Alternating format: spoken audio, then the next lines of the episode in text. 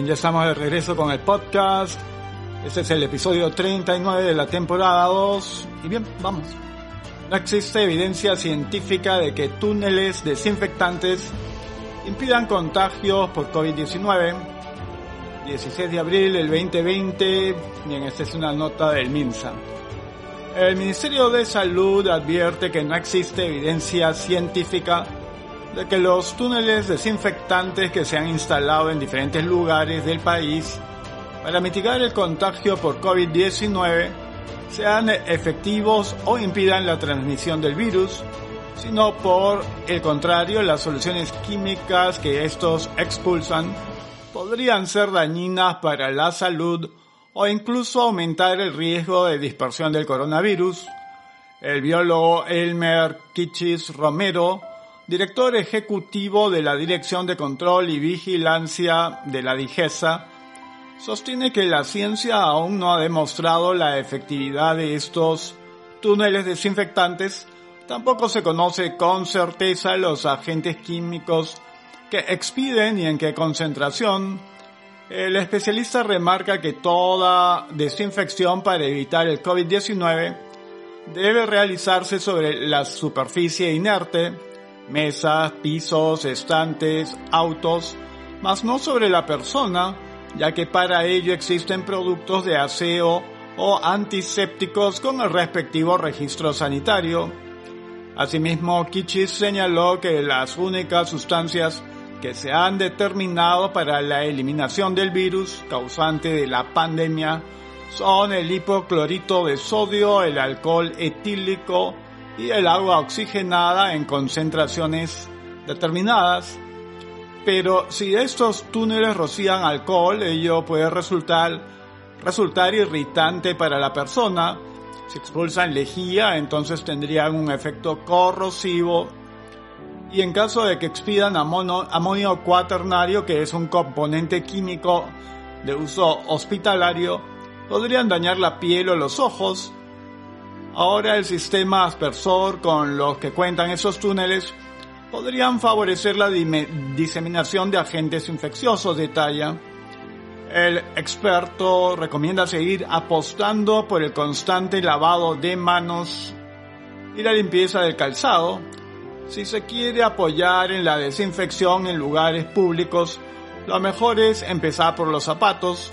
Se pueden colocar paños húmedos con lejía o soluciones con hipoclorito en tinas o canaletas en el ingreso de los mercados de manera que las personas pisen allí e ingresen sin el virus en la suela de sus zapatos, sugiere. También manifiesta que sería beneficioso facilitar el uso de gel de manos y lavaderos, así como controlar el aforo en espacios concurridos. Glider Ushnawa pidió ayuda pero no lo atendieron porque dio negativo en prueba rápida. Antes de su lamentable deceso a los 51 años, el ex congresista Glider Ushnawa de Ucayali rogó por su vida en el hospital amazónico de Yarinacocha, donde le negaron la atención por falta de oxígeno y porque antes había dado negativo a una prueba rápida serológica de descarte coronavirus en un video viralizado en redes sociales de la plataforma Frente a Frente Noticias de Ucayali, se aprecia al, ex legislador reclamando con notable dificultad respiratoria. Por atención médica previamente el ex legislador había acudido sin éxito al Hospital Regional de Pucallpa, por lo que finalmente fue internado en el Hospital de E-Salud de Pucallpa por presentar un cuadro de neumonía por el COVID-19, en donde murió el día de hoy jueves alrededor de las 10 de la mañana. No puedo ni respirar, no me quieren atender en el hospital regional, nos maltratan, pero ¿a dónde voy a ir si no puedo ni respirar? Se le escucha decir a Ushnawa, a un efectivo de la PNP. En todo momento el agente policial que lo atiende se muestra reacio a permitirle el acceso al hospital amazónico y parece insinuar que el paciente solo busca hacer escándalo porque lo están grabando, Además le recuerda que había dado negativo en una prueba rápida. Con lo acontecido ha quedado más que evidenciado que los tests rápidos o serológicos pueden arrojar falsos negativos.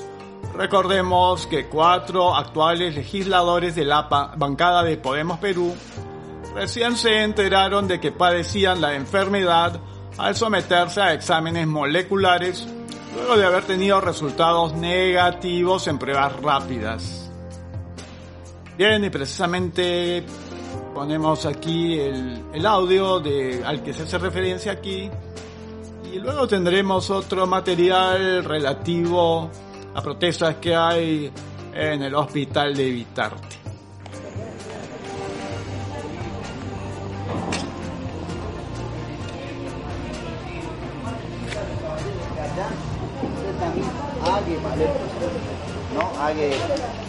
que... no puedo ni respirar.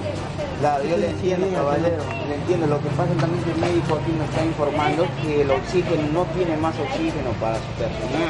Lo las personas están aisladas y ya cuentan con su propio, con su propio reserva de, de oxígeno. No me quieren atender en el hospital hospital, el hospital regional. Tengo que el hospital Amazonas igualito no, como le estoy diciendo, usted ha sido atendido ¿dónde, a la pues, regional. ¿A dónde voy a ir?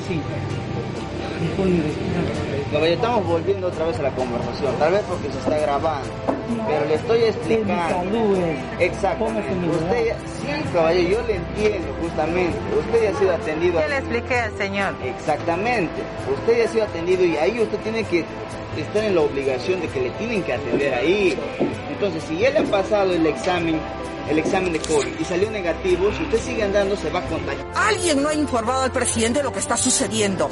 Yo le hago un llamado al presidente. Podría ser su hijo, podría ser su esposa, la que estaría en estas condiciones.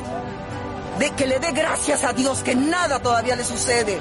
Pero lo que estamos viviendo nosotros en el día a día no se lo deseo a nadie. Estamos sobreviviendo acá. Estamos elaborando estrategia para sobrevivir. Pero le voy diciendo, ya tenemos uno de nuestros colegas que está hospitalizado en Negreiros, intubado, y no sabemos si sobreviva. Que tomen conciencia y que se den cuenta la forma como nosotros estamos sobreviviendo, atendiendo, que esa es nuestra labor. Porque para eso hemos venido, para servir. Y eso es lo que estamos haciendo acá. Estamos prestando, estamos dando lo mejor de nosotros. Pero exigimos que nos lleven al otro hospital, donde las condiciones son mayores, donde hay instalaciones que ni siquiera están siendo ocupadas. ¿Qué están haciendo ahí? ¿Qué está haciendo el doctor Loro? Rascándose la panza, criticando a los demás. El día de ayer entraban cadáveres acá. Morían los pacientes y además de eso, ¿qué es lo que sucedía? Simultáneamente, el doctor Loro había mandado a que empiecen a sacar el equipo de personal, sus escritorios, todos sus materiales. ¿Qué es eso? Desalojándolos. ¿En el nuevo hospital no hay mortorio? Hay muertorio, hay emergencia, hay un equipo de triaje, hay un equipo de triaje. ¿Y por qué el tema de la negligencia de traer los cuerpos a este lugar? Porque alguien no ha informado al presidente de lo que está sucediendo. Yo le hago un llamado al presidente. Podría ser su hijo, podría ser su esposa la que estaría en estas condiciones. De que le dé gracias a Dios que nada todavía le sucede. Pero lo que estamos viviendo nosotros en el día a día, no se lo Walter Martos afirma que cuarentena no terminará el 26 de abril. Walter Martos, titular de la cartera de defensa, afirmó este jueves que la cuarentena tiene para rato y que no terminará el 26 de abril. Cabe mencionar que el Perú todavía no ha llegado a un pico de contagios por coronavirus COVID-19, pues la cifra de infectados sigue en aumento. En este contexto, el ministro de Defensa dijo que aún no se tiene la identificación de los contagiados y que de levantar todas las medidas impuestas se podría generar una nueva ola de contagios. No obstante de que la cuarentena no finalice el 26 de abril, Martos aseguró que el 27 de abril se reactivarán algunas actividades económicas poco a poco. El 26 de abril no termina la cuarentena, eso tiene para largo. Lo que estamos haciendo con estas medidas es evitar que la cadena de contagios crezca exponencialmente. Esto va a hacer que tengamos una respuesta médica adecuada para cubrir estas necesidades ahora. Por eso si nosotros abrimos todas las medidas restrictivas, el 27 evidentemente los contagios van a crecer y la curva va a aumentar, sostuvo en RPP. Agregó que en este momento estamos analizando qué actividades económicas van a ir reiniciándose desde el 27 y cada ministro está analizando en su sector qué actividades se van a ir reiniciando en su sector respectivo para que de forma paulatina se vayan abriendo sus actividades comerciales y de trabajo. Además, las fronteras seguirán cerradas por un largo tiempo, aseveró el ministro, pues mientras haya un contagiado, se convierte en el paciente cero que va a ir contagiando a otros y sigue la cadena de contagios. En la víspera, Walter Martos dio a conocer que miembros de las Fuerzas Armadas fallecieron producto de las afectaciones que en sus organismos produce el coronavirus. Bueno, y este sí es un tema que resulta preocupante, ¿no? No es el único tema preocupante, ya veíamos antes uh, cómo la, hay consecuencias a partir de malas decisiones, ¿no? Este, esto de darle tanta credibilidad o confianza a las llamadas pruebas rápidas ya ha traído consecuencias mortales y ciertamente a responsables, las personas que tanto respaldo le dan a ellas, como el ministro Zamora, entre otros, van a tener que responder. Pero tratando de ese tema ah, al que hace referencia Walter Martos, se trata pues de reabrir las actividades económicas y esto definitivamente no puede esperar tanto. Hay ciertamente un problema con esto de no haber alcanzado el pico, pero el que sí se está cansando es el pico del agotamiento de los recursos económicos de la mayoría de familias y también está poniendo en condiciones eh, sumamente difíciles a las empresas, incluso se observa que los colegios privados eh, también están haciendo o teniendo dificultades, por otro lado, por un lado, este, señalando la necesidad del pago a los padres de los alumnos. Bueno, pero esto señalan que, vaya, ¿cómo van a pagar cuando no están recibiendo clases? Y claro, es una cosa curiosa. A la misma vez esto tiene sus repercusiones porque no se sabe qué va a pasar si, por ejemplo, se, ah, se da por terminado el año lectivo eh, en esos colegios, y no solo en esos colegios, o hacer con los profesores, que no son un número pequeño, no van a tener ingresos porque no van a trabajar, entonces no van a cobrar sueldos. Vaya, ya se pueden imaginar, ¿no? Y si pensamos eso mismo a nivel del sector público, donde la cantidad de profesores es realmente significativa, además este, los profesores en el sector público son bastante combativos, están organizados, eh, fuerte influencia de izquierda, entonces, bueno, échense a pensar. Bien, ahora vamos con los casos confirmados por coronavirus COVID-19. Ascienden a 12.491 en el Perú, comunicado número 67.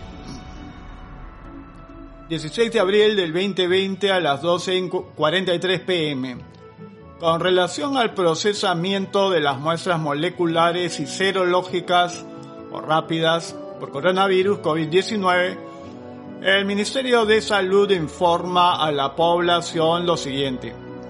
Número 1. Al 16 de abril del 2020 se han procesado muestras por 121.468 personas por COVID-19, obteniéndose hasta las 0 horas 12.491 resultados positivos y 108.977 negativos. Personas muestreadas 120.468, pruebas moleculares 36.090, pruebas serológicas rápidas 85.378, negativa 108.977, pruebas moleculares 28.824, pruebas serológicas rápidas 80.153, positivas 12.491, pruebas moleculares 7.266, pruebas serológicas rápidas 5.225. Número 2, a la fecha se tienen 1.277 pacientes hospitalizados con COVID-19, de los cuales 169 se encuentran en UCI con ventilación mecánica. Número 3 del total de casos positivos que cumplieron su periodo de aislamiento domiciliario, 6.120 ya se encuentran con alta. Número 4, Lima sigue siendo la región con el mayor número de infectados por COVID-19 a la fecha con 9.107.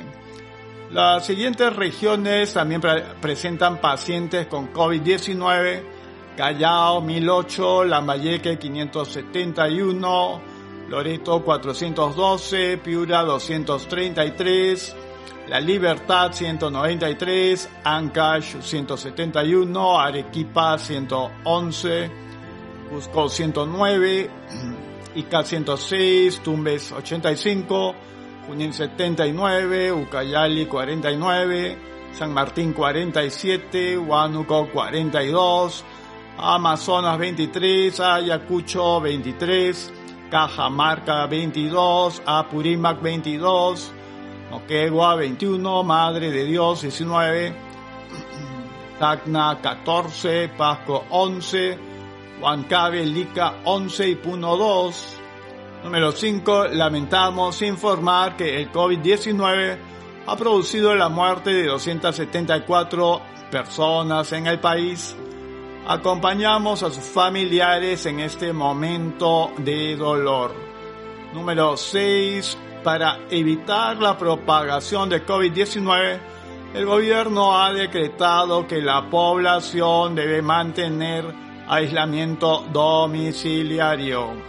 Trump comunica a los gobernadores que podrían comenzar a reabrir sus estados antes del primero de mayo el presidente de Estados Unidos, Donald Trump, ha comunicado a los gobernadores que deberán tomar sus propias decisiones sobre la reapertura de sus respectivos estados en medio de la pandemia del coronavirus, señalando que podrían desbloquear sus territorios antes del primero de mayo si así lo determinan. El mandatario promulgó este jueves pautas federales de reapertura para los gobernadores denominados abriendo Estados Unidos de nuevo, Opening Up America Again, según las mismas, los estados que muestran una tendencia a la baja en los casos de COVID-19 podrán reabrir sus restaurantes, bares, teatros, lugares de trabajo, centros deportivos y gimnasios a partir del primero de mayo, las directrices recomiendan que los estados documenten una trayectoria descendente durante un periodo de 14 días en los casos de coronavirus y de enfermedades similares a la gripe antes de relajar las órdenes de confinamiento domiciliario. A continuación, los estados podrían acometer un proceso de reapertura en tres fases según lo estipulan las pautas publicadas en la página web de la Casa Blanca. En una conferencia telefónica con gobernadores, Trump aclaró que las pautas son una recomendación y que los líderes regionales tendrán que tomar sus propias decisiones respecto al levantamiento de las restricciones. En pocas palabras, si está listo y tiene esos bonitos y bajos números como algunos de ustedes, empecemos abramos su estado, ha indicado el mandatario. Al anunciar las pautas en la rueda de prensa diaria sobre coronavirus, el presidente aseguró que Estados Unidos quiere y los Estados Unidos quieren la apertura. Sobre la base de los datos más recientes, nuestro equipo de expertos está de acuerdo en que podemos comenzar el próximo frente en nuestra guerra al que llamamos abriendo Estados Unidos de nuevo, ha indicado el mandatario, enfatizando que volver a poner en marcha la economía pronto ayudará al país a recuperarse de la pandemia. En ese sentido, Trump ha asegurado que un cierre nacional no es una solución sostenible a largo plazo, ya que para preservar la salud de los ciudadanos también hay que preservar la salud y el funcionamiento de la economía. A largo plazo no puedes hacer una cosa sin la otra, recalcó. El presidente explicó que las nuevas pautas permitirán a los gobernadores adoptar una, un enfoque gradual y deliberado para reabrir sus respectivos estados, si bien subrayó que las decisiones dependerán de cada uno de ellos, los gobernadores estarán facultados para adoptar un enfoque que requieran las distintas circunstancias de sus propios estados, declaró Trump. Si necesitan permanecer cerrados, les permitiremos hacerlo y si creen que llegó la hora de reabrir, les brindaremos la libertad y la orientación para cumplir esa tarea muy muy rápidamente, recalcó. El PIB de China cae un 6.8% en el primer trimestre del año por la pandemia de COVID-19. China ha reportado la caída de un 6,8% de su PIB en el primer trimestre del 2020 en comparación con el mismo periodo del año anterior, debido al impacto en la economía de la pandemia de coronavirus y de las medidas de confinamiento según datos oficiales. Se trata de la primera contracción del PIB chino desde al menos 1992, cuando empezaron a realizarse cálculos oficiales trimestrales, informa Reuters. El crecimiento de la segunda economía del mundo se detuvo a primeros años cuando Pekín implementó cuarentenas a gran escala con el fin de contener el brote del COVID-19 la contracción ha resultado ser mayor que el pronóstico de los analistas de Reuters que auguraron una caída del 6,5% en el trimestre anterior. Entre septiembre y diciembre de 2019, la economía china creció un 6%. Por su parte, el Fondo Monetario Internacional advirtió este miércoles que el crecimiento económico de Asia podría detenerse por primera vez en 60 años debido al impacto de COVID-19 en varios sectores de la economía, según se desprende de un informe publicado por la organización.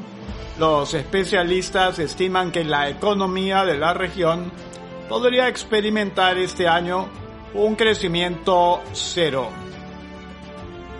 Bien, así llega el final el podcast en su episodio 39 temporada 2 y estaremos regresando pronto.